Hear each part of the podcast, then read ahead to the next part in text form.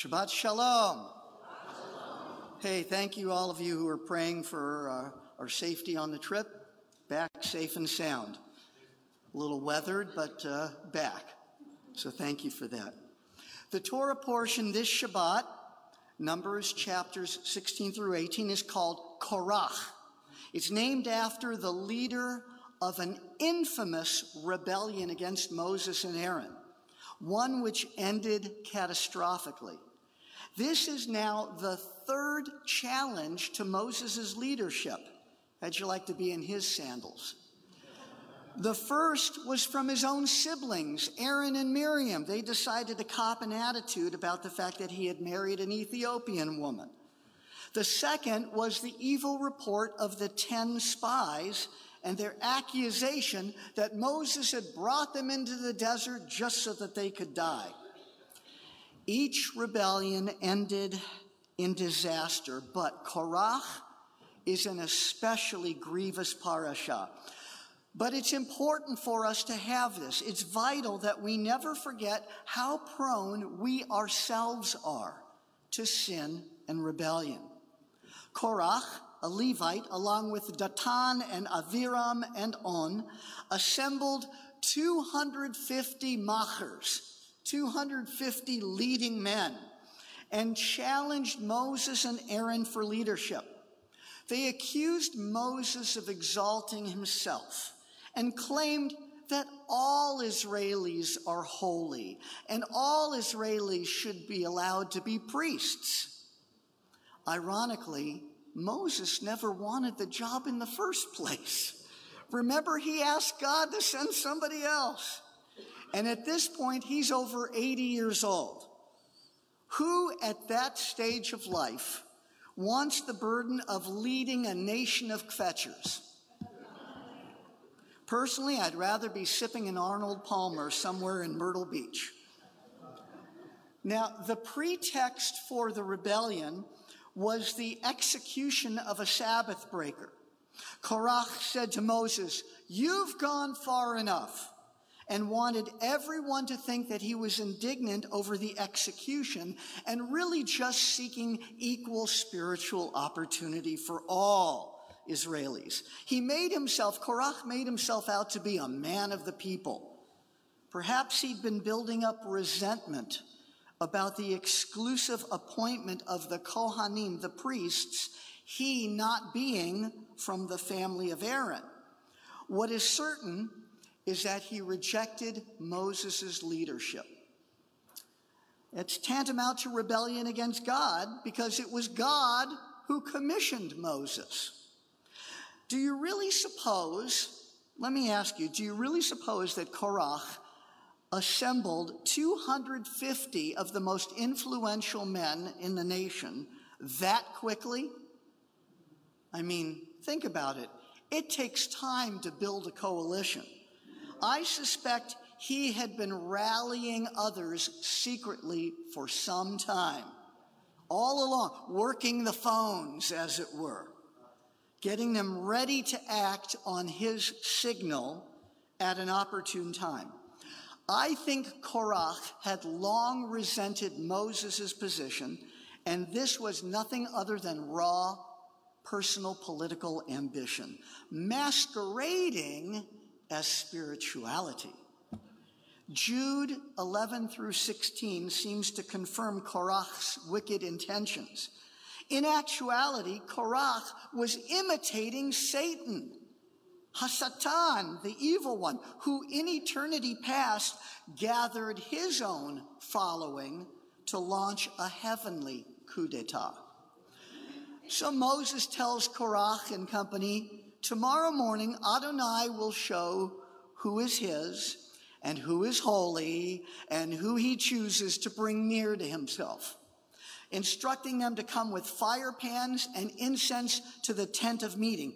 In essence, Moses said to Korach, your contention, your thesis that every Israeli can offer incense to the Lord, why don't we just put that to the test? Are you ready to stake your life on it?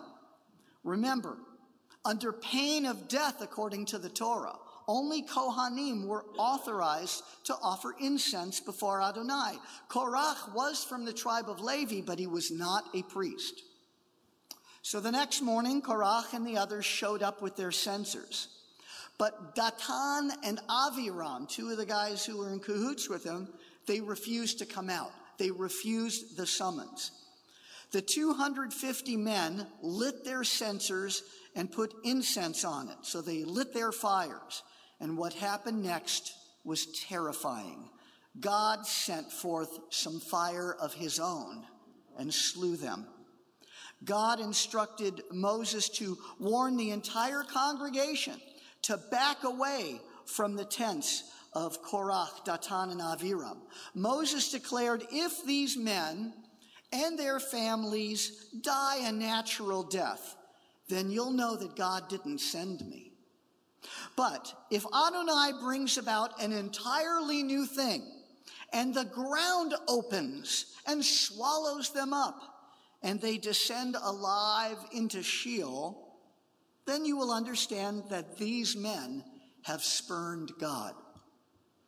At that instant, at that instant, the earth split open beneath the tents of those three. Not just anywhere, but under the tents of those three.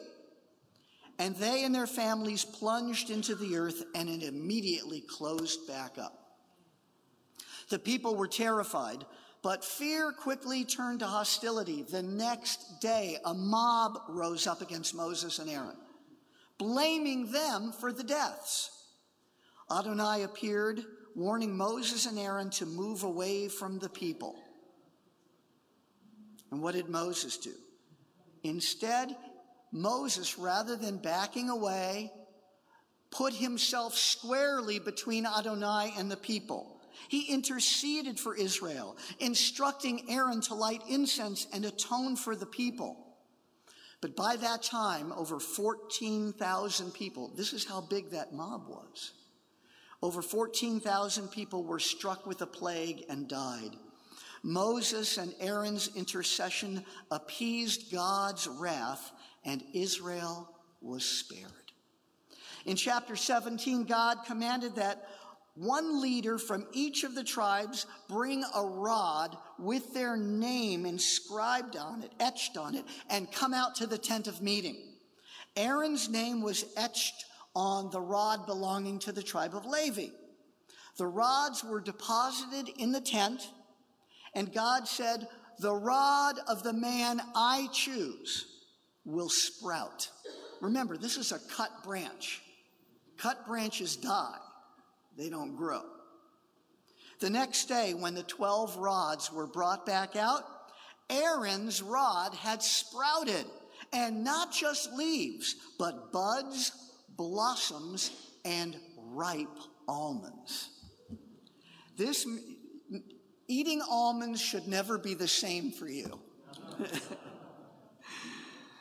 this miracle established explicitly God's choice of Aaron's family, his family line, as priests. That rod was later placed in the Ark of the Covenant as a perpetual reminder to the nation. In chapter 18, Adonai reiterated the responsibilities of the Levites and of the priests, as well as their portions from Israel's offerings. And you know, for thousands of years now, Moses has been revered by our people, but he was hated and badly treated by his own generation. And you know how cavalierly we look back and we say, uh, oh, that was so wrong. I never would have joined that mob. Are you sure? Later on, God sent us prophets, and they were likewise mistreated.